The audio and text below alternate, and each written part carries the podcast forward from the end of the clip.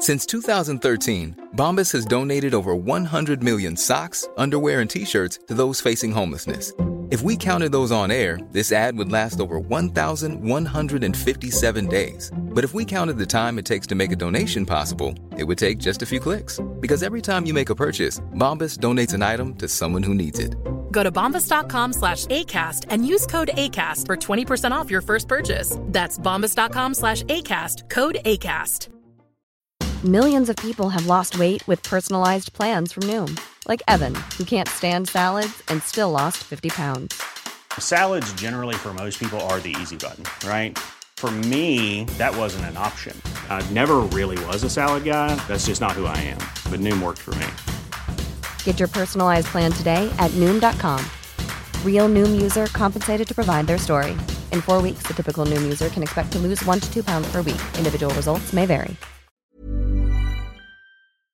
Across the UK, online and on DAB digital radio. Women's Football Weekly. On Talksport 2. All the action, excitement, and drama from across the entire women's game. Oh, the momentum is with them now. Including the Women's Super League. Clean off the line by Steph Houghton. The UEFA Women's Champions League and the Euro 2021 qualifiers. Lana Clelland striking from outside the penalty area. World beating big match conversation on the station that's raising the game for women's football. And she scored. Women's Football Weekly on Talksport 2.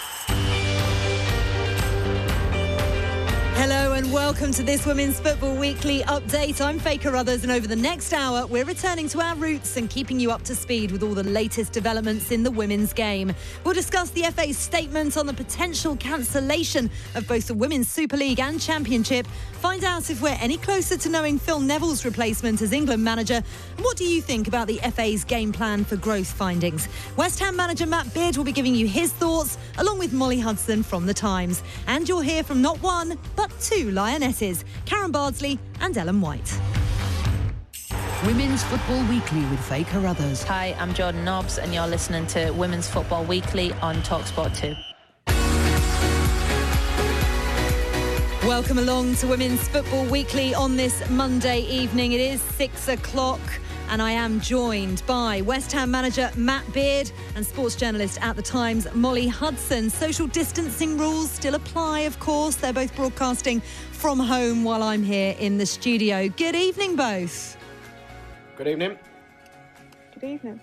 Are you right, Molly? yeah, Are you awake? Yeah, I'm, I'm good. I'm uh, well. It's been quite a busy day, hasn't it? it has just a little bit. I mean, why don't we just go straight on into that? Because at around about half past three this afternoon, a statement dropped from the FA regarding the 1920 season. Let me just pick um, the main bulk of it out for you. This is what they said. Following an assessment of the protocols required to return to football and feedback from clubs, it's clear there will be significant challenges in completing the 2019 20 season. We're continuing to consult with the clubs on the possibility of terminating the season, and in the event it appears to be the only realistic way forward, to then seek views on the most appropriate sporting outcome for the season. This includes identifying entries for the 2021 UEFA Women's Champions League, which would be based on sporting merit from the Barclays FAWSL season.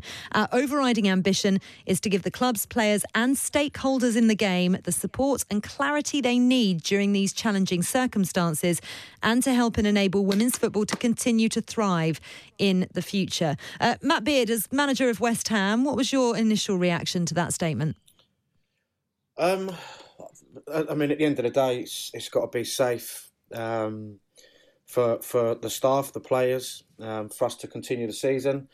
Um, I know the FA have worked incredibly hard to to try and you know get a resolution on this for everyone. Um, but as I say, at the end of the day, it's, it's got to be safe for us, and um, you know, I, you know, I will I will give them some credit with this because I, I, know there's been some sort of uh, negative press out about the way they've handled everything. You know, they've been completely reliant on the protocols and the government stuff mm. uh, being sent out. So when you know you've got a, a legislation being sent out on sort of Wednesday after a statement on the Sunday, it doesn't help. You know, help everyone in the situation. But this, as I said, it is, it is what it is. You know, the most important thing is that everyone is, is, is safe and well, and um, we will get to, back to football at some point. Yeah, that's a very good point, Matt. Um, you know, the FA uh, and the Premier League and the EFL, everybody is kind of in a lose lose situation, really, because you're not going to be able to satisfy absolutely everybody. You have to try and do the best that you possibly can.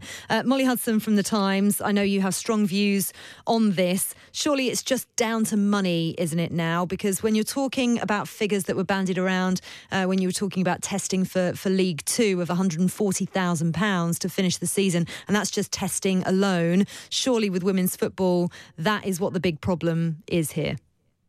Yeah, I think I think it's important to echo what, what Matt said. Really, it's it's a really difficult situation, and obviously, player safety is is paramount and is the most important thing. I think you know, obviously, as you say, you you look at the kind of financial figures being thrown about for the men's game, and you automatically assume that you know maybe maybe that won't be possible with the women's game but i don't actually think it's just the finances i think it's actually the logistics of it. I mean we've seen today with the premier league that yes they're agreeing to come back to socially distance training but there's there's still a huge amount of uncertainties about how contact training might look like and how match play might look like. And we have to remember that they're the same problems that the men's game are facing and we know how much broadcast money is involved and how desperate everyone is to get that back so I think if it shows the difficulties that the Premier League are having, then of course the Women's League are only going to have more difficulties, really, in the fact that everything is is kind of less established and um, has has less finances in the game. And sometimes it's just not helpful, is it, to compare the two because they are different. Yeah, exactly. And and I I wrote a piece last week basically saying that I, I don't think we should worry too much about you know if the if the Premier League does hopefully and hopefully it does go ahead with project restart that doesn't mean that we automatically should have to have that for the women's super league i think it's really important to recognize actually what is best for the women's game what is best for it now and more importantly what is it best for it going forward and you know the fa have echoed that in the statement that that, that they released today Mm. Matt, it sounded to me when I read uh, the statement that, that cancellation is pretty much around the corner. That was my interpretation of it. It just seems like they're trying to thrash out how to fairly finish the league. If if that's the case, what is the fairest way to finish the league? Um, I, I, think just to get back to your point a second ago, this league's only a year and a half old. Everyone has to remember, you know, the Premier League's many years old. Um, but the fairest way is is there needs to be some, in my opinion, and this is only my opinion, there needs to be some sort of sporting outcome, whether that's points per game.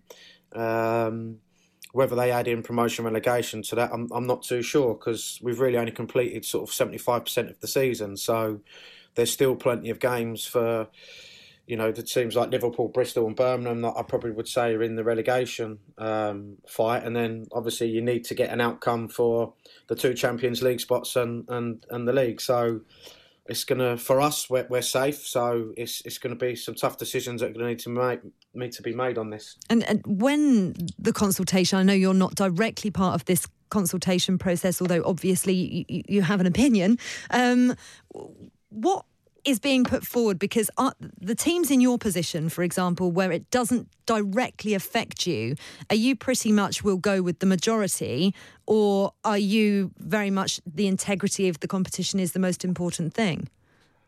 Um, I've not been party to the call, so I can't I can't talk about sort of what's been said on the, the consultation. Um, and at the end of the day, it's it's it's for the FA and and the owners of the clubs to make that decision. It's not my decision. Whatever decisions made, obviously, you know, we'll respect that. We've we've obviously seen. I, mean, I don't want to keep comparing it to League Two, but we've seen clubs in League Two who were just outside the playoffs, for example, doing it for the greater good, deciding to to, to cancel the league for the greater good of the league itself and for, and for football, bearing in mind the money that's involved and, and essentially, you know, foregoing their playoff place uh, when you look at the likes of, uh, of Port Vale, for example. Um, it's very difficult, though, isn't it? Because you've got three teams at the top. If we look at the top first and foremost, Molly, um, Manchester City top on 40 points, 16 games. Chelsea in second, 39 points with a game in hand. If it was to be done on a points per game basis, Chelsea have the better points per game ratio and would therefore be champions. But then it gets sticky with Arsenal in third because there's only two Champions League places. Yeah, I think uh, again, as Matt touched on there, I think in a way, deciding whether to end the season or to continue playing is almost the easier decision than to then decide how you decide promotion and relegation, because naturally there's going to be so many teams that have a vested interest in in how that is played out, whether it's whether it is points per game, and obviously it's a difficult one because we've seen you know all over Europe different leagues have, have taken different kind of routes with this. Um, the the French league Lyon were champions um, and Marseille and Metz were relegated. But then in Spain, Barcelona um, were champions, but there wasn't any relegation. So I think, you know, it's a difficult one to look at, and particularly with the Champions League.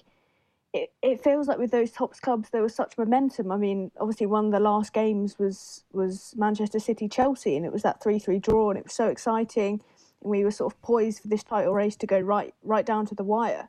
Um, and of course, on points per game, and probably the best team this season has been Chelsea. But as we've seen time and time again in this league, the gap's really closing between those top three clubs and everyone else. And there's no there's no guarantee. We know that. That's one good thing about football. You really can't tell what is going to happen next. So I think, you know, whoever comes out on the on the wrong end of this decision, if you want to put it that way, will be will be rightly a bit upset about it. But again you know, there's going to be winners and losers, and ultimately, you're never going to find a, a, perfect solution in this scenario. Yeah, you're absolutely right, and and, and that's pretty much what, what Matt was saying um, as well. And of course, you then you have to bring in Aston Villa, who are top of the championship, six points clear. And if, for example, um, there was a decision taken that no relegation would take place this season, that's pretty harsh on them, Matt.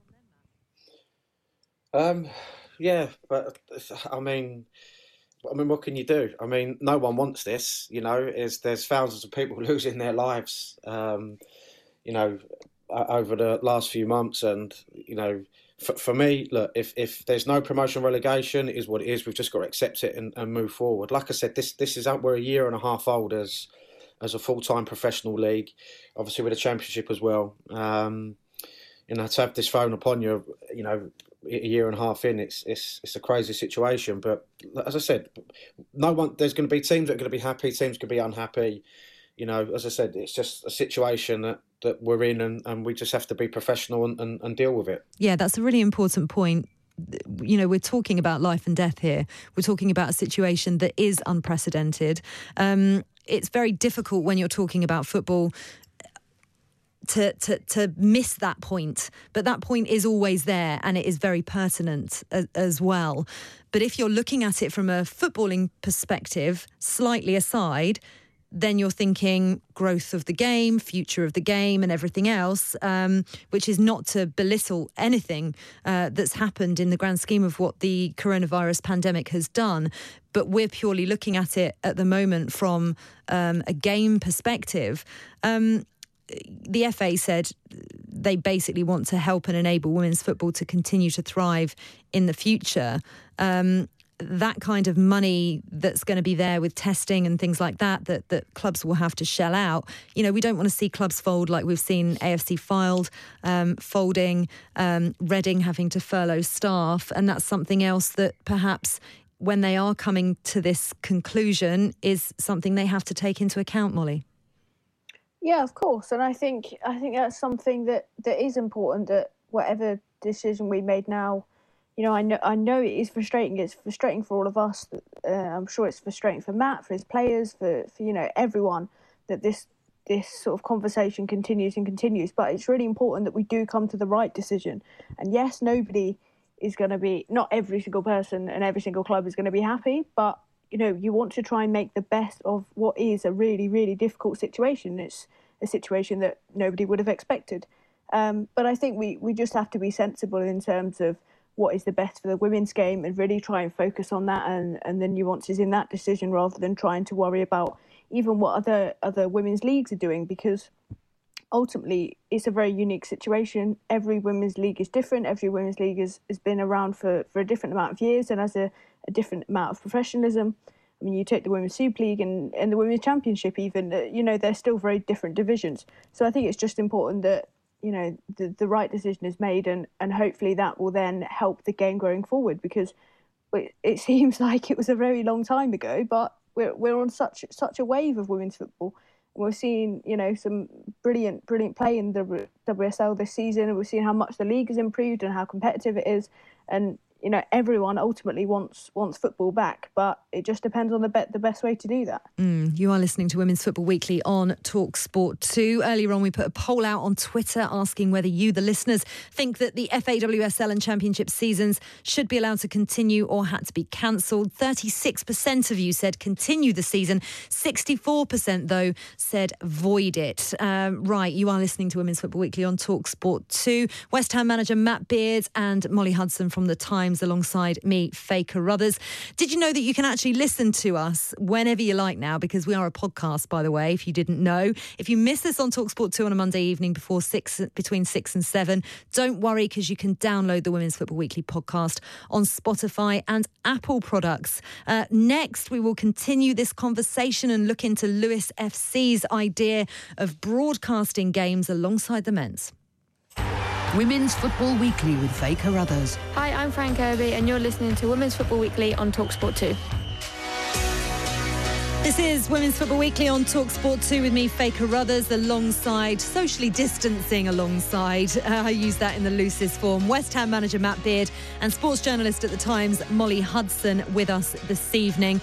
Just to carry on from the conversation we were having beforehand regarding uh, the resumption or not, potential termination of the WSL season and the Championship season. Um, Lewes FC came out with. Uh, an interesting idea I want to put to both of you. Um, they believe that if the, the season should continue and they want the government and broadcasters to broadcast elite level women's football alongside elite level men's football should games resume behind closed doors.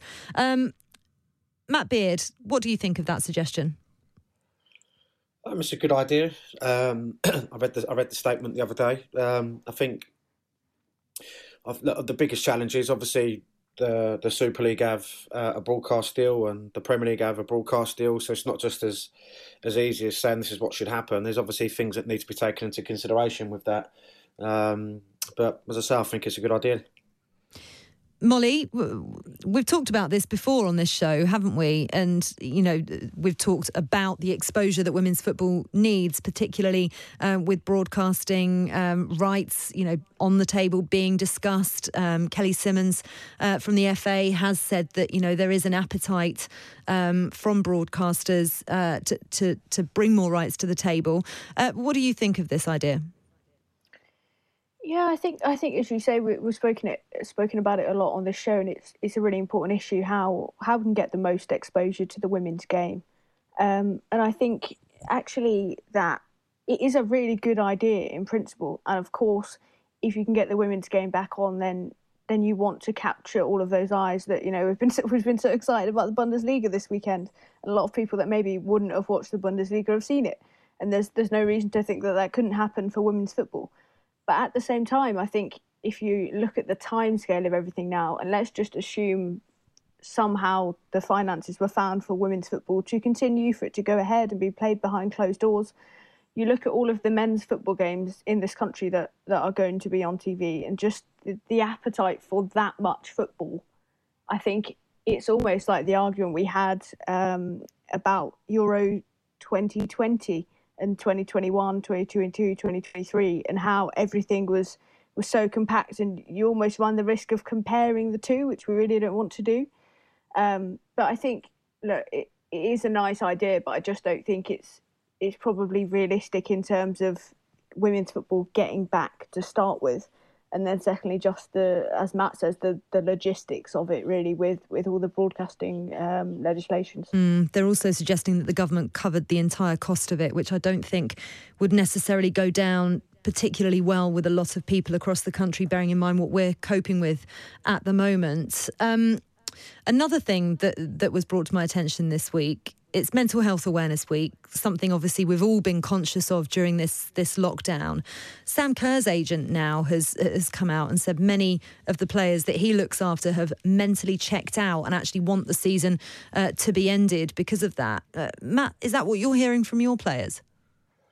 No, not at all. I was, I was surprised to read that. To be perfectly honest with you, um, listen, we we've we allowed the players to go home the, the minute we knew that we the lockdown was coming, and you're seeing it happen in other countries because we wanted to make sure that our players, with their, their family and friends and their loved ones in this time, um, our, our, players have been fantastic. You know, my, my fitness coach Colin and, and EJ have really been at the forefront of that for us, uh, keeping in contact with them on a, on a daily basis with regards to the programming. Um, we, have I've kept in contact with them, whether it's via email, phone call, text message, just on a regular basis as well. You know, just to make sure everyone's okay. P- people have struggled when it comes down to the individual training sessions, and some haven't had access as much as others with different, um, you know, parks, etc.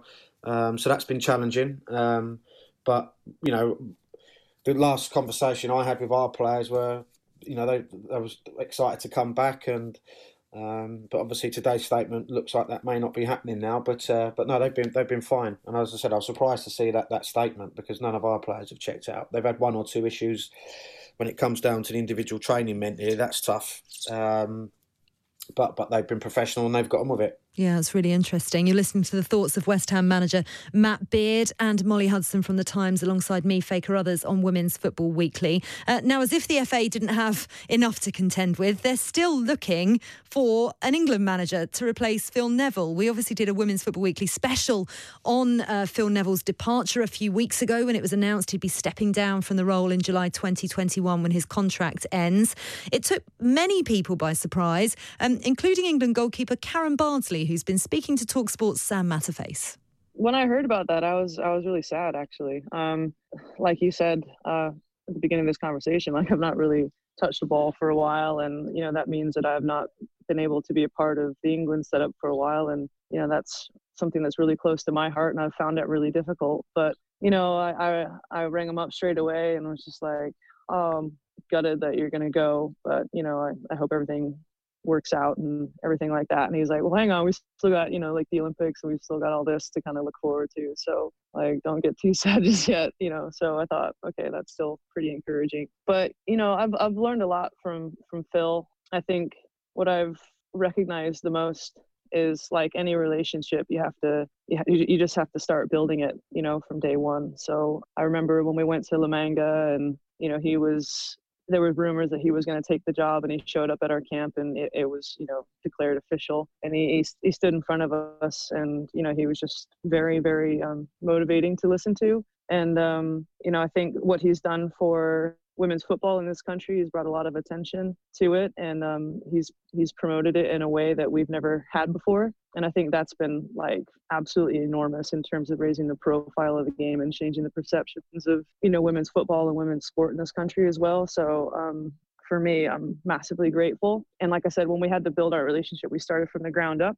And, you know, he set out a few challenges for me. And I think just like like any professional relationship there's ups and downs and you know you kind of have personality clashes here and there but on the whole the challenges that he set out for me were were challenges that he knew would help me improve. And you know whether they were you know actually physical challenges or psychological challenges um, I would say predominantly there are probably psychological challenges in terms of backing yourself and believing in yourself and getting to your to getting to the point where you know you can compete at the highest level with the full belief and enjoyment that leads to a, a top performance. And I think that showed for me up in up until I got injured in the World Cup. So um, yeah, I'm gonna be I'm gonna be sad to see him go just because I know how much he's done for me personally and and for the team throughout the build up to the World Cup and throughout the World Cup. So yeah, um, I'm gonna be sad to see him go. England goalkeeper Karen Bardsley there speaking to Talksport's Sam Matterface. So many questions still unanswered about Phil Neville's departure, uh, namely regarding his replacement, of course, and any subsequent handover. Molly Hudson from The Times, what's the latest? I think it's sort of, as you say, it's as if the FA don't have enough to do at this precise moment. Um, so I think it's it's one of those that's that's certainly bubbling away in the background and it, it is difficult because you know as, as we say we're we're not quite sure what's going to happen particularly around the olympics. Um, i think for me personally and this is this is just my opinion i think it makes makes sense for whoever comes in to have that that good relationship and and for phil to, to be a part of that olympic campaign in some shape or another. You know we know the fa have said Um, that ideally they want the, the person that will take charge of the home European Championships to also be in charge for the Olympics. And we know that that person isn't going to be Phil, but that doesn't mean that, that Phil can't be around for that process because, you know, as we've, as we've just heard from Karen Bardsley, he had really great relationships with the players and will continue to do so over the, the training camps in the coming months. So I think really for just for continuity, it makes sense for Phil to be around. It's just what that process specifically will be depends, I guess, on who on who comes in.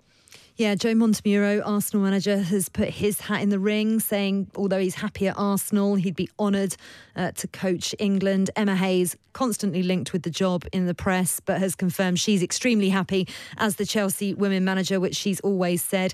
And Eni Aluko says Jill Ellis should just be England's main target. Matt Beard, West Ham manager, throwing your hat in the ring. I knew that was coming.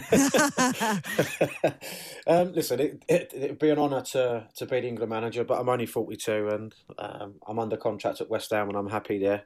One name I will throw in the ring would be Paul Riley of North Carolina Courage. Um, I think he'd be a fantastic candidate for the job as well. What what qualities does he have that would bring? Because what we need to see from England um, is progression, don't we? What would he bring? Well, you just got to look what he's done with that team. He inherited a team which was Western New York Flash before.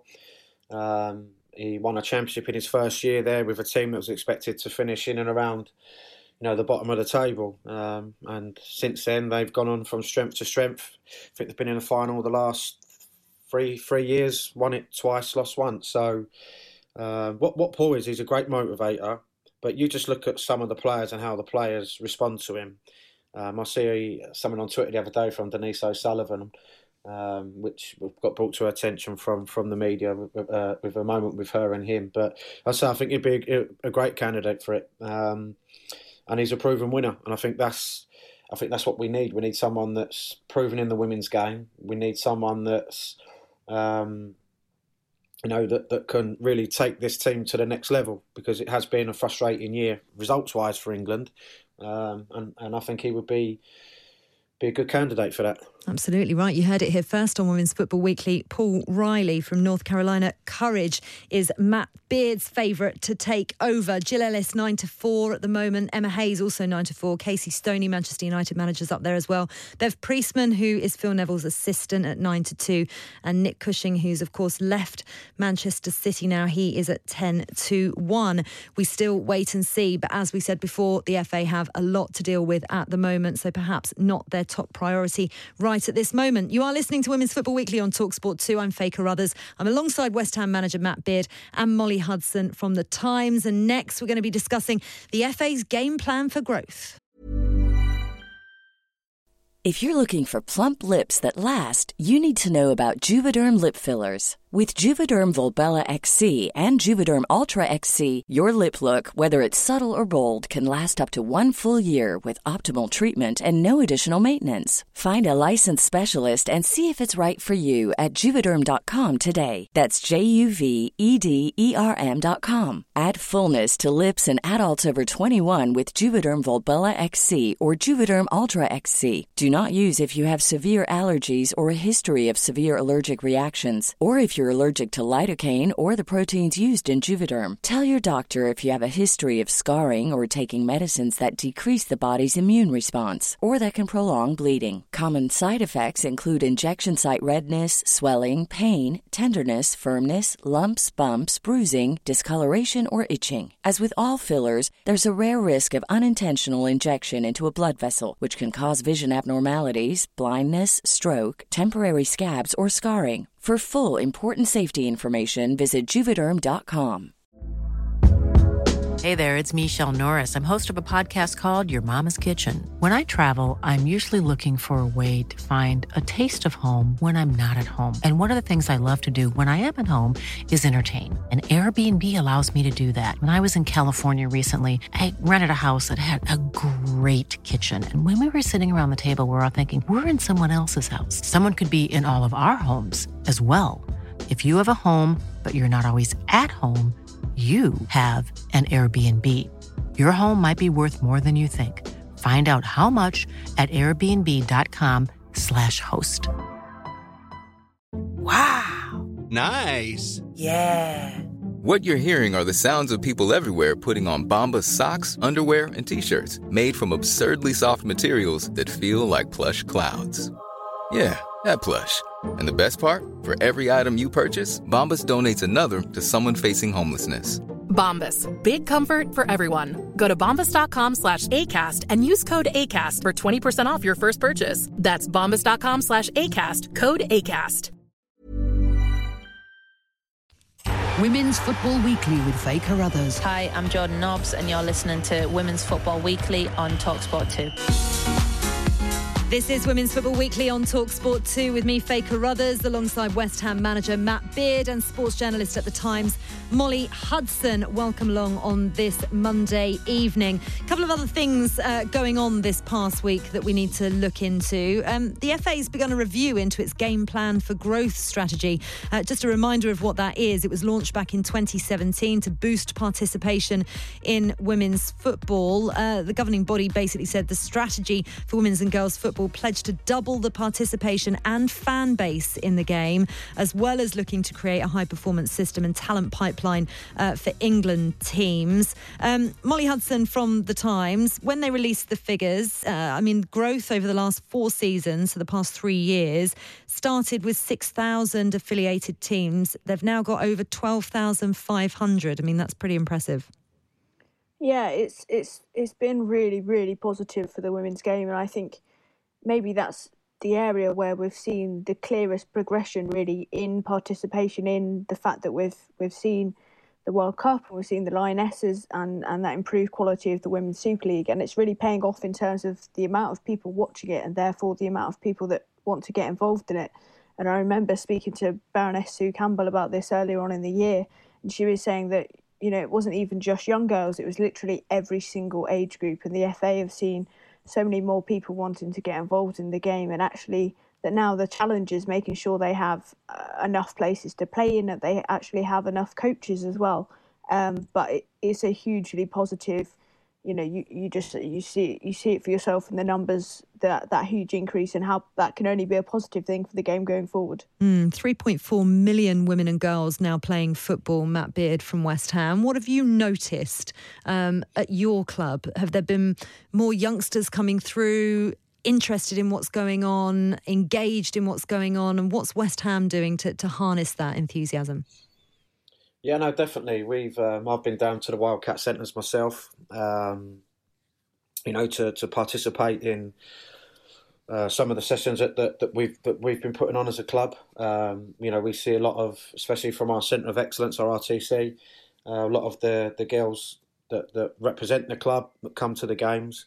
Um, it, it's just great to see the growth, you know, over the last few years with attendances and right the way across the board and you know, when, when you look at when they launched this, um, you know, this plan, it was it was an ambitious one, and you know they deserve an, enormous amount of credit for getting there. And even looking to the future, you know, about going into schools and stuff like that now, concentrating on that, I think that's the, that's the next step for this this process ambition is important. That's the only way you get growth, though, isn't it? Sometimes to, to, to stick out something that looks unachievable and then actually go and achieve it. Um, looking into what Wales have been doing, the uh, Football Association of Wales have announced this week that they're going to be restructuring the women's game there. Uh, following a review, the top tier will remain the same, to top spot qualifying for the Champions League. The second tier, though, will be regionalised with new Northern and Southern leagues. And then the third and fourth tiers will become recreational leagues run by area areas, um, area associations. Uh, this is for the 2021-22 season, so not the season coming next, the one after. Molly, is this a good thing?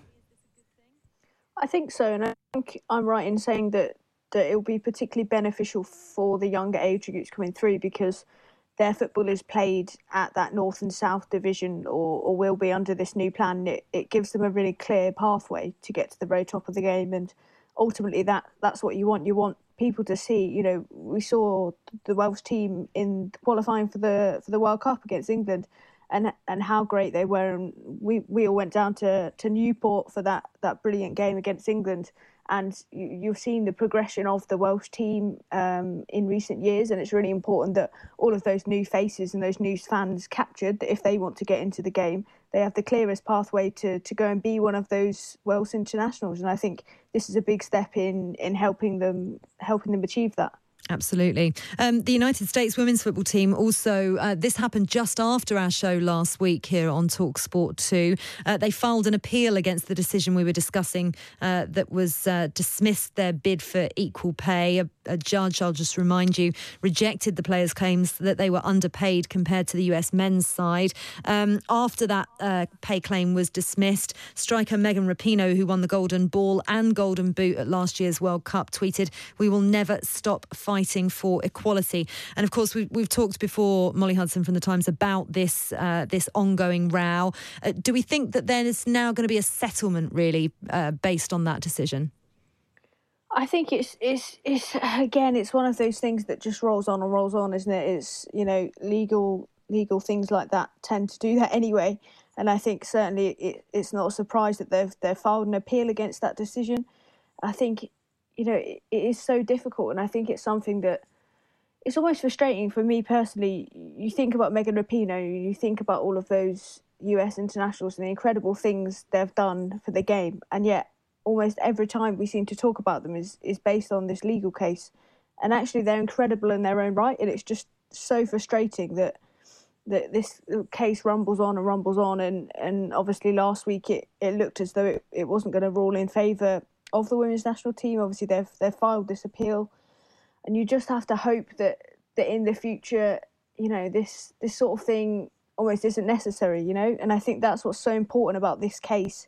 It it's such a landmark case, and it's it's attracted so many eyes all across the world to to see what this decision will be, and hopefully it goes in the way of the women's national team and and kind of proves proves a point really because in a way they're a, a completely unique case and we, we've seen that with the success they've had. And like I always laugh when obviously just before lockdown we was at the She Believes Cup and obviously there was merchandise store and you've never seen anything like it at a women's game. It, the the fans are so passionate and it and it's such a big selling point and the players really are stars and I think that that's so positive for the women's game yeah, it really is. I mean, they are. I mean, look at Megan Rapinoe. She she's got an opinion on on everything, and she is most certainly not afraid to to voice it. And it, it is really creating waves and big change in the women's game, which potentially is very very crucial. Uh, speaking of uh, the US women's national team, uh, can we just a little bit go back with a bit of nostalgia to the 2019 Women's World Cup because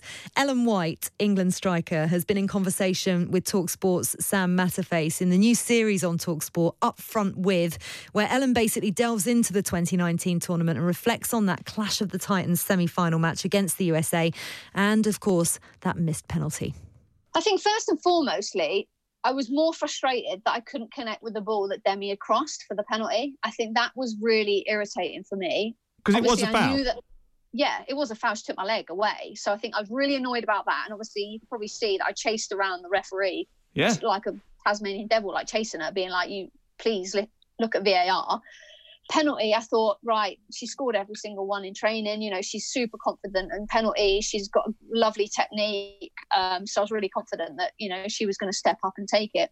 And yeah, obviously, I think as a, as a friend, and obviously, uh, you know, she's a really close friend of mine. That you know, when she did miss, I think I just tried to grab her basically and just be like, "It's, it's okay," you know I would never ever say to anyone like you shouldn't have taken a penalty. You know, you're very you're brave for standing up and taking that penalty. Do you know what I mean? You're, everyone misses a penalty. Everyone misses. Like even the best footballers in the world miss penalties. So it's nothing against anyone to take a penalty and then they miss. That's just what happens in football. And unlucky for us, it just it just didn't happen. You didn't take penalties in that World Cup. What? Why not? We we obviously had a lot of uh, we took a lot of penalties in training, and there was a lot of statistics and coaches that looked at everything, and it was the manager's decision, and I wasn't one on one of his top lists, obviously, to take penalties. Oh, really? the was, manager's decision. It was his decision. It wasn't because you didn't want to take one. I would, yeah, I would definitely put. Well, I, I have put my hand up and said said that I will take penalties, um, but but I wasn't I wasn't selected. That was up front with Ellen White, uh, which is tomorrow at 7 pm on Talk Sport 2. Of course, talking about that missed Steph Houghton penalty. They're very good friends uh, as well, aren't they? And I, I, mean, I spoke to, to Steph after that penalty. She was absolutely gutted. There, there was a bit of a, a, melee going on in the in the tunnel as well. Um, Molly, you, you were there out in France uh, for that. What are your memories of that moment? Just the the app it. I think, you know, for, for, for any any journalist, and you know, you're ultimately when you're covering the national team, of course, you're professional, and and of course, in that moment is one of the biggest moments of my career in terms of actually having having things to write, and how important it was. But then there's that little piece of you inside as an England fan. It was it's almost like you just can't watch. It was just, and, and it felt as if you know, as Ellen said there, the the penalty debate had already sort of been rolling on from from Nikita Parris's first miss earlier on in the tournament, and it was it was it was just it was just awful. It was really awful um, because you know th- there's nobody you wanted to score that penalty more than Steph, and and as Ellen said there, it it was so brave of her to step forward and and to to take the penalty, and you know. You look at that penalty back and you say it was a poor penalty, but if the keeper dives the other way, it's a great penalty. And I think it's just one of those moments in football where you know it, it's it could go your way and it could not, and devastatingly, it didn't go England's way. Matt Beard, do you decide who takes the penalties at West Ham? Uh, well, yeah, we, we, we, we always put two penalty takers up there. Um, that's how I decided. We, you know, similar to, to what you, you heard Ellen say there. You know, you've got you bring in players that, that are specialists in, in, in different areas. And um, I, I'm, I was lucky, or I'm lucky at West Ham. We've we've, we've got Kenza Dali, um, who's a great striker of the ball, Martha Thomas. So, you know, Kenza's a penalty taken, and we have a second one in case he's not on the pitch. Um, but yeah, ultimately we'll, we'll make them decisions. Yeah, really. players absolutely. Well, that that's what was interesting about what, what Ellen had to say to, to, to Sam that that she wasn't top of the list. I know she doesn't like taking them because I'd interviewed her out there and she was like, I don't. I, she just always, whenever you talk penalties with her, went very very quiet and just went, I'm not very good at penalties. Anyway, this is Women's Football Weekly on Talk Sport Two. I'm Faye Carruthers. You're listening to the thoughts of West Ham manager Matt Beard and Molly Hudson from the Times as well. Next up, plenty of WSL teams volunteering, getting up to all sorts of uh, wonderful things during lockdown. And Chelsea's Beth England is cooking. Women's Football Weekly with Faye Carruthers. Hi, I'm Carly Telford, and you're listening to Women's Football Weekly on Talksport 2. A very good evening to you. This is Women's Football Weekly on Talk Sport 2. I'm Faye Carruthers and I'm joined by West Ham manager Matt Beard and Molly Hudson from The Times. Now, everyone's getting used to the way our lives have changed and will continue to change, of course, because of the coronavirus pandemic. And it's certainly bringing the very best out of many people. Uh, Tottenham Hotspur women players and coaches have begun volunteering at the food distribution hub in operation at the Tottenham Hotspur Stadium. We've been hearing various uh, things like this. Uh, Matt, what have you guys been doing at West Ham? A lot of our players are back uh, overseas. Um, I, I, know uh, Gilly and, and Martha that were, were, back here. You know, put stuff out on social media about sort of supporting people. Um, I volunteered today for a friend of mine. Uh, he owns a paving company, Cormac Paving in uh, Surrey. He, he, I went and volunteered with him today, working for them. Um, but no, we, we, we've obviously been keeping the players fit in that sense, and you know the club have been fantastic throughout this whole process as as a whole, um, not just us, but obviously the men's side as well and the academy side. Yeah, really important, isn't it? You know, clubs are so so crucial in the community, and and to make sure that things are ticking along nicely, and everybody within the community that comes and supports your club um, are looked after is vital. Um, Molly, I know that you've been hitting the streets. Tell us what exactly you've been doing, because isn't this part of the Darby Rimmer Foundation? Yeah, so um, uh, I came up with the idea, which is actually arguably a very stupid one, um, of basically the the women's media pack that obviously we've we've been in the press boxes all season. Um, we've been watching Steph be an amazing captain for Manchester City and for England. We thought we know that her husband is going through a really difficult time. We know that how important the Darby Rimmer Foundation is and a lot of people are doing the 100k May, Matt included, and um, we basically decided as a collective. Um, it would be good if we all kind of pledged to do um, the 100k but did it together so well socially distanced obviously um, in order to help us kind of reach that goal and hopefully raise some more money as a collective really because we figured it, it would be a lot easier to to kind of communicate with fans um, all in one group and yeah it's been equal parts wonderful because of everyone's lovely messages and we've raised over three thousand pound But also horrendous the actual um, running of the 100k uh, i'm 58k in but that's over halfway. Well done. Yes and I, I, can assure you i don't run usually um, so it's uh, yeah do you know what? I think it's actually been really good. We, we talk about mental health and how important it is. And actually it's been really good to get out and you know we're all working from home as as so many people are during the pandemic. And it's been actually been really good to get out and and have that target to aim towards and know that you know as rough as it might be to run there's actually people in in a lot worse situation than you. And it's and it's great to be able to raise some money and some awareness towards that. So you're taking part in this as well matt. How how are you getting on? What kilometers are you up to um, i'm up i'm just over 50 now um, like i said you're I beating in molly yeah, well, I don't know. I, I, volunteered today for, for, for my friend's company, and I'm at nearly twenty thousand steps. I've never worked so hard in all my life. I bet. Um, I've got to go out and do and, and do my run uh, after the show. So, uh, how far are you doing? Wish me luck. Uh, I'm, I'm I'm doing uh, about three point seven k uh, when I run. Um, I had a bit of a niggle in my groin, sort of. I think day four or five. Mm. So I was walking sort of five six k. Um, so I'm trying to get the balance between the run and the walk, just because, you know, like Molly said, it was a great idea at the time, but um, sometimes, as I say, I think I'm I forget I'm 42 and I, and I, I, sign up for these things, but it's for a fantastic cause. It really is, and it's it's a cause that's close to obviously the WSL for so many reasons. Absolutely, you've got under two weeks left, so you're over halfway. So keep it keep it going. Uh, I'm very Thanks. impressed with both of you. My running days are well over now. I did a marathon about four or five years ago, and that was my hip gone. So uh, all, all kudos to, to, to both of you. Um, interesting, actually. Um, I know we heard from England goalkeeper Karen Bardsley earlier on. She's been in conversation um, with Sam Matterface. Um, she also has come up with another really interesting idea for us all. I just think it's really important to make sure that the frontline workers, the essential workers, you know, people at the NHS, and that they're keeping society moving and the economy moving while while they can, get their their just desserts, so to speak. You know, they they they get what they deserve. And you know, the the train of thought that was kind of the um, the foundation of that comment was essentially that in this point in time, you know, you've got the the clap. This happens on on the Thursday. You've got a lot of people that are constantly sending praise out, you know, via their social channels and everything. Um, and essentially, these workers have become, you know, the the role models, the superstars of um, the lockdown period. So yeah. why not? You know, they are they are role models. They are the people that we look up to. And wouldn't it be great, you know, if, if they, they have become they have become essentially like the footballers of or the professional sports people that you know we look up to at, at this moment in time. So why not give them something that like kind of confirms their status in society? Yeah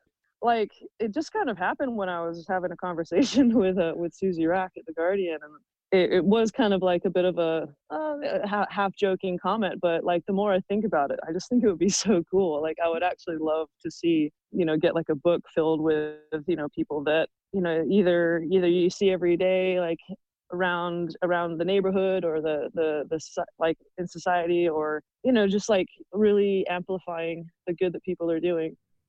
So I thought she said at the beginning exactly what she was planning on doing, but she didn't. So if anybody hadn't got the gist of that, she's planning on uh, making panini stickers. That was her suggestion panini stickers, but for NHS workers.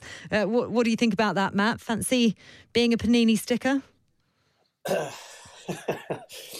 Why not? Why not? what a fantastic idea, though. I mean, that could that could raise some some serious money, Molly.